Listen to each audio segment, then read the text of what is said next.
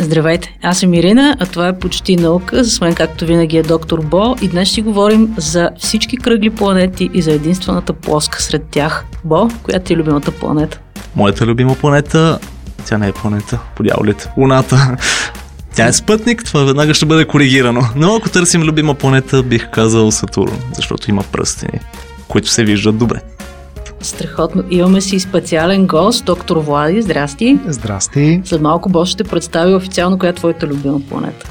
Моята любима планета е Земята. Земята, защото от тук сме започнали да изучаваме космоса, а космоса е най-голямата загадка, която вярвам, че можем да решим заедно. А успели сме от Земята да изследваме, защото Земята е плоска и се вижда космоса еднакво добра от всякъде, нали? А не, Земята не е плоска. Добре, представяме двете теми, за които ще си говорим. Първата са екзопланетите и втората, разбира се, моите хора, плоскоземците. Няма ги наблизо в студиото, но ако звънат по телефона, ще им отговорим. Впрочем, доктор Влади не е просто доктор Влади, въпреки че за мен може и така да е, защото се познаваме от много отдавна, но това е доктор Владимир Божилов, който е преподавател в Катедра Астрономия към Физическия факултет на Софийски университет и освен това е експерт в Фонд на научни изследвания, за които може би малко от нашите слушатели знаят, но това са хората с парите, които дават пари за наука в България. А, но освен всичко това, той е страхотен популяризатор на науката, който познавам от един конкурс в FameLab. Занимава се с популяризиране на науката пред деца в детския научен център Музейко. Всяка година го виждаме и на Софийския научен фестивал. Здрасти, Влади, много се радвам, че си тук. Здрасти и много ти благодаря за поканата на теб и на Ирина. И за какво сме се събрали? Нека да започнем с ам, Нобеловата награда по физика, която тази година е доста интересна и всъщност това е първата част от нашия разговор, да ни обясниш за какво е дадена. Малък тизър, в седмицата на Нобеловите награди ще разгледаме доста по-обстойно и останалите Нобелови награди, но тази физичната заслужава малко отделно внимание. Така е, наистина, наградата по физика е много вълнуваща и всъщност това е първата за последните поне десет години, от които аз следа активно наградите по физика, която е дадена за две тотално различни теми. Затова може би е малко объркващо за нашите слушатели. Всъщност наградата е дадена на трима учени, това е максималният брой, на която се, за който могат да се връчат наградите, но темите са две и са различни. Едната е в областта на космологията. Това е науката, която изучава как се е развила и каква ще бъде Вселената, а другата е в областта на търсенето на планети извън Земята. Хайде сега първо да си поговорим малко за тази половинка от наградата, която бе връчена за космологията на Джеймс Пийбълс. Като чуем израза физическа космология, звучи много трудно за разбиране и всъщност звучи по-малко впечатляващо това, че са открити нови планети извън Слънчевата система, което си е направил като Стар Трек, но всъщност работата на Пийбълс засяга това как се е появила цялата Вселена, за големия взрив и също това, че Вселената е едно много странно място, за което явно знаем по-малко, отколкото си мислим. Всичко започва с една друга Нобелова награда, обаче съм чувал, която е връчена през седемдесет и осма година и с една много шантава история, свързана за, с а, епичната битка на няколко физика с Ято Гълъби, за която знам, че Влади много обича да разказва, затова ти си тук. Да, всъщност, наистина, това е една от историите, която ми е любима. Космологията е науката, която изучава Вселената. Как е започнала, защо е такава, каквато я виждаме днес и на къде отива. През две хиляди и десета година, когато участвах в FameLab, лаборатория за слава, конкурс, който е организиран от Британски съвет България с цел да популяризира науката, той включва учени, които са извън своята зона на комфорт за три минути, без PowerPoint, без уравнения, трябва да представят своята наука. Аз избрах именно космологията. И във финала спечелих втора награда, по-късно, четири години по-късно и първа награда в Лондон, но темата, която избрах е именно космология и по-точно. Откъде знаем, че е имало голям взрив и как можем да чуеме гласа на Бог, в смисъл, нали, Бог като идеята, че нещо е създало Вселената, по радиото. Ако тогава нямаше подкаст Почти наука, щях да го направя как да чуем гласа на Бог по подкаста. Всъщност каква е идеята? Идеята е, че всеки път, когато пуснем радиото на празен сигнал или телевизор от по-старите, където знаете, като свърши любимен ни сериал и някой път идват снежинки, програмата свършва, една от тези снежинки, някой от микровълновите честоти, които чуваме на празния сигнал на радиото, се дължат на лъчение, излъчено вследствие на големия взрив. Защо? Защото преди тринадесет цяло осемдесет и три милиарда години цялата Вселена е била събрана в една точка. Ирина, Бо, представете си, иначе ние тримата в една точка. Цялата София в една точка. Всички наши слушатели, България, Европа, целия свят в една точка. Цялата Вселена в една единствена точка. Това е състоянието, дало началото на нашата Вселена. Поради неизвестни за сега физични причини, това състояние се нарушава, Вселената избухва и, разбира се, е много гореща. Вселената обаче се разширява, изстива и в един момент става достатъчно хладна, че частиците на светлината, фотоните, да могат да напуснат и да се разпространят. Това е момента, в който е библейското да бъде светлина. Този момент се случва, той е датиран, затова науката работи, за разлика, например, от, от вярата, да кажем. Та, в този случай, триста и осемдесет хиляди години след големия взрив, светлината се излъчва. И сега въпросът е, ако има такава светлина, можем ли да я хванем?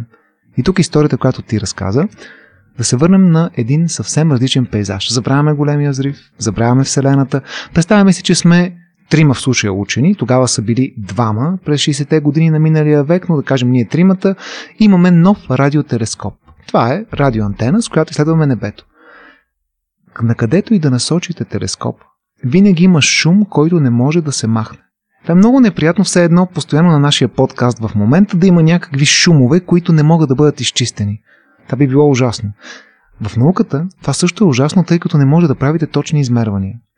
Двамата учени, които са в нашата ситуация, която сега си представяме заедно, Пензиас и Уилсън, откриват, че не могат да махнат шум от своята радиоантена. Решават, че има съвсем злободневна причина за това и това е ято прелитащи гълъби, тъй като антената, радиоантената се намира на пътя на миграцията на птиците. И правят нещо много неетично, което съветвам вие да не правите, скъпи слушатели, а те взимат по една пушка и застрелват всички непослушни, а и послушните гълъби равноправно и демократично. А, сега, това не е подходът за решаване на научни проблеми, още повече, че не го решава, шума остава.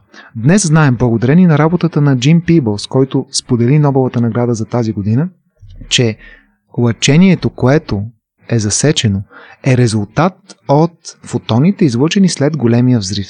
Работата на Пензиас, Уилсън и обясненията, които дава след това Джим Пийбълс, помагат да разберем, че наистина големия взрив е единствената пълна работеща до момента теория. Тя има проблеми, с които можем да разкажем и в друго предаване и сега, но, но като цяло тя е много силна. Това е един от приносите на Джеймс Пийбълс.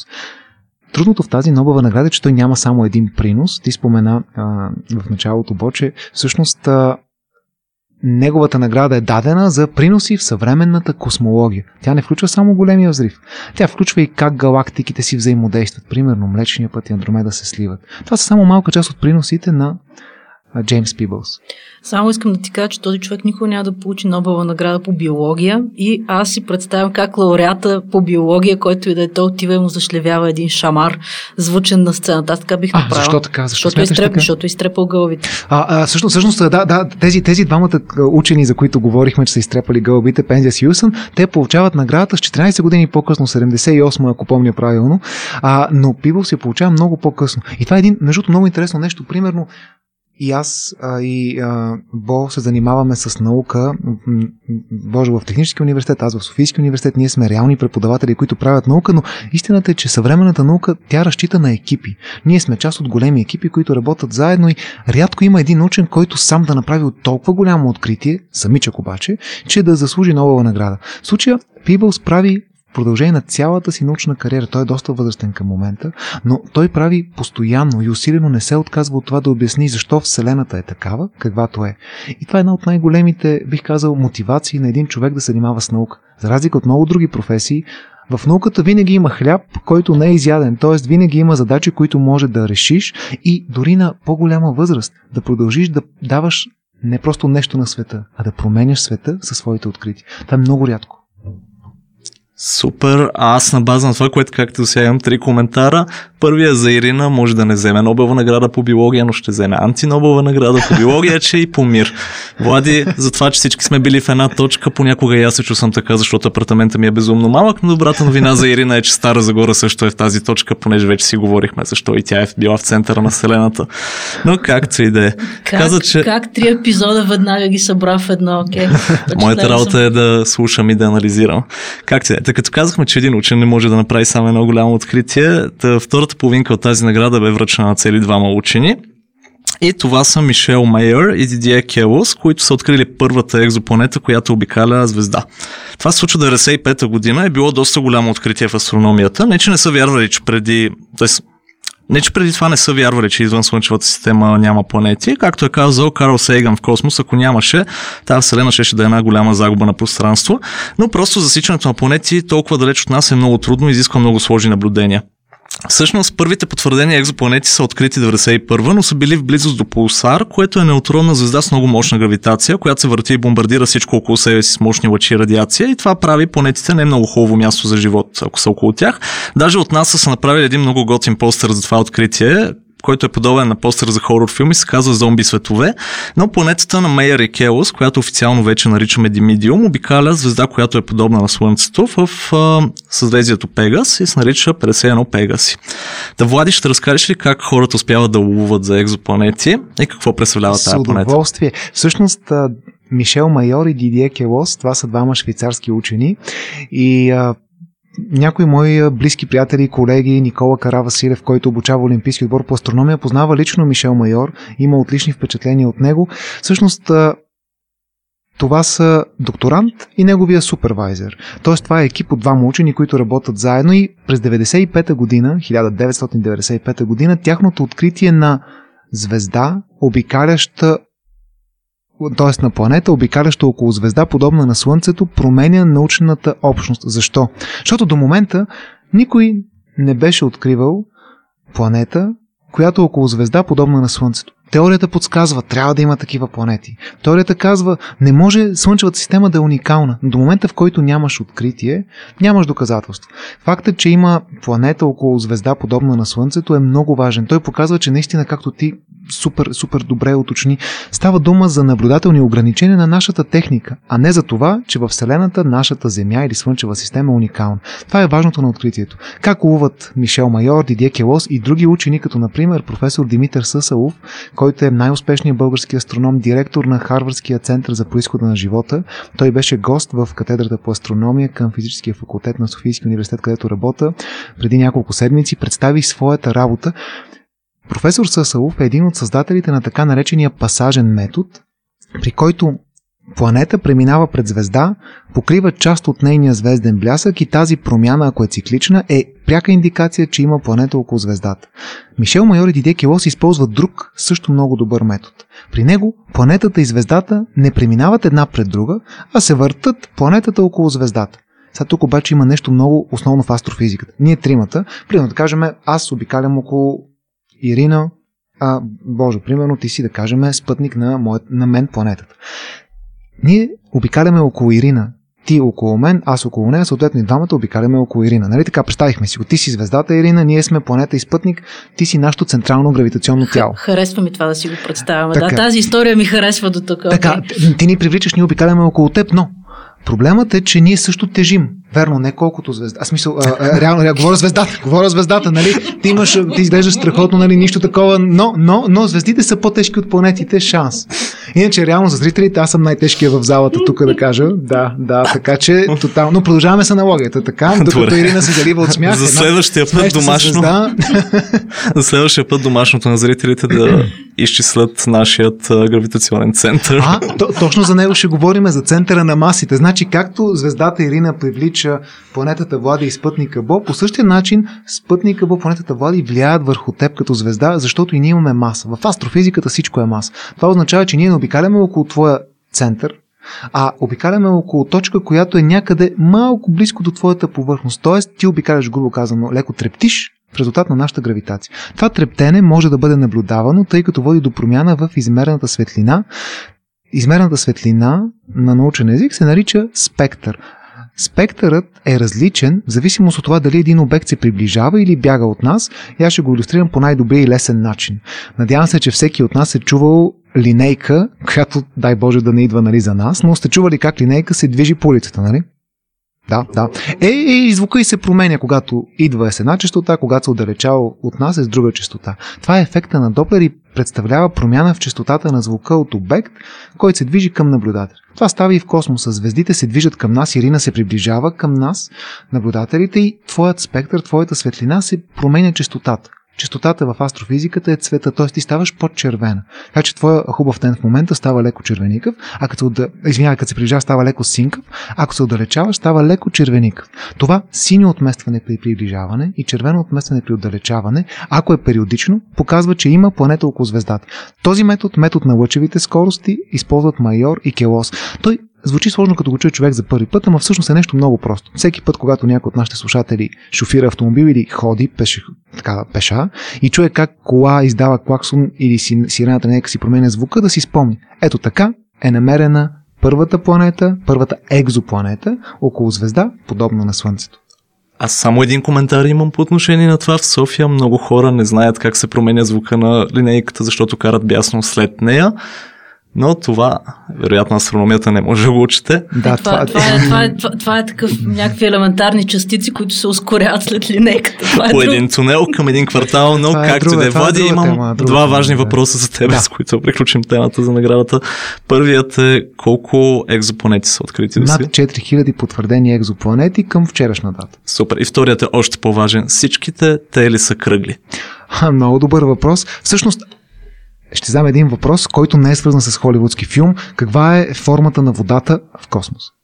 Сферична. Сферична, защо? Защото, а, ако си представим, че имаме само една капка вода в космоса, тя придобива формата на сферата, тъй като се разпределят равномерно напрежението между всички молекули, които съставят водата. По същия начин, оставено тяло в космоса се стреми към сферична форма поради прости физични принципи. Разбира се, астероидите, които са малки парчета камъни в небето, имат картофообразна форма, друга форма, но планетите, които са тежки обекти, претърпяли са различни етапи на диференциация, на оформяне на слоеве, живели са достатъчно време, те имат много близка до сферичната форма.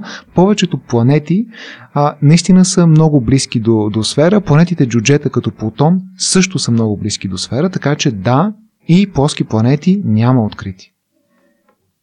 Освен една, за която ще ви разкажем след кратката пауза. Напомням ви, ако все още не сте го направили, да се абонирате за нашия подкаст, поделете го с приятели, само така може да стигнем до повече хора, науката също. Оставете, оставете плоскоземците, до тях не искаме да стигаме, но ако искате, можете да споделите с някой ваш приятел или познат плоскоземец за нашия подкаст. Не забравяйте, че има още интересни подкасти, можете да ги намерите на нашия сайт procasters точка си о, там можете да разберете и как може да ви се действаме да направите своя подкаст.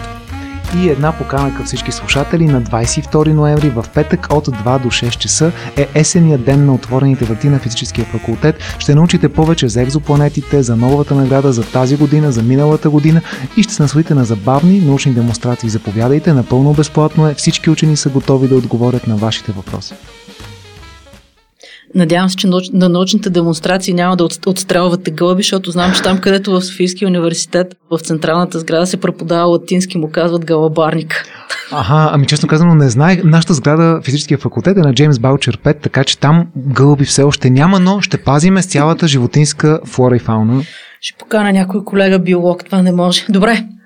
Какво четах в интернет? Моите любими хора по плоскоземците. Няколко бързи неща, на които ти бързичко ще ми отговориш. Сега първо, според плоскоземците, Земята няма гравитация, а това, което всъщност усещаме като гравитация, се дължи, дължи на това, че дискът на Земята се движи с непрестанно ускорение от девет цяло и осем метра в секунда нагоре, което ни помага да не паднем. Това се казва универсален ускорител. Да, разбирам.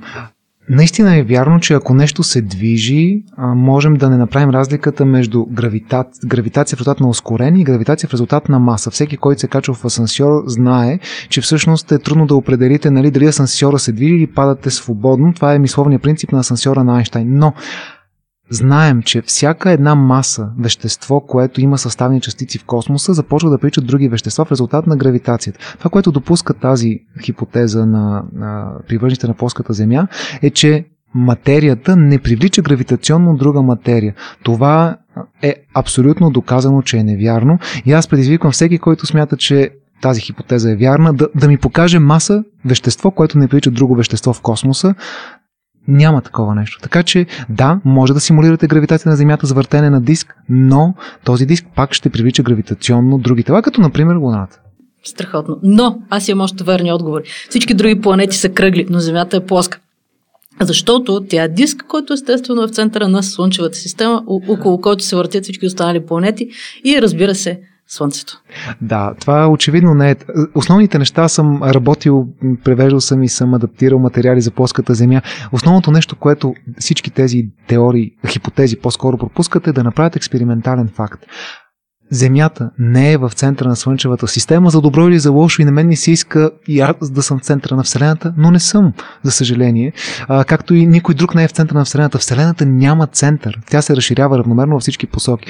Фактът, че Земята не е в центъра, е демонстриран през последните шестстотин години и няма как едно леко тяло като Земята да бъде център на толкова масивна система, която включва Слънцето и Юпитер. Защо? Искате да ви кажа три неща, защо Земята не е плоска. Първото нещо е: отидете и проверете. А това го казвам и на моите студенти, и в живота съм така. Ако нещо се съмнявате, отидете и го проверете. Има ли слушател, който смята, че Земята е плоска? Добре, постройте ракета и проверете. Гарантирам ви какво ще видите, тъй като има снимки, но въпреки това всеки човек, който строи сам ракета, за да докаже своята идея, е достоен за уважение. Първото нещо проверят. Второ, защо Земята не е плоска? Защото хора са обиколили Земята и с кораб, нали, и с летателни средства. Третото нещо: ако Земята беше плоска, щяхме да виждаме различни съзвездия, щяхме да виждаме едни и същи съзвездия, не различни, от България. Очевидно, както може да видите тази вечер, като погледнете в небето, или пък след шест месеца, съзведите са различни. Така че има много причини Земята да не е плоска, те отдавна са отхвърлени. Но, ако имате идея, вярвате в нея, проверете я, това е научният метод. Добре, отивам да построявам ракета, с която да проверявам дали Земята е кръгла. И аз се включвам. Добре, трябва ни е химик обаче, трябва ни е химик. И ще го взема. Вече разбрах как работи ракетата на пускоземците, така че имам материали за нея. Супер, много благодаря. Връщаме се другата седмица. Аз благодаря. А, до скоро от мен, доктор Бо.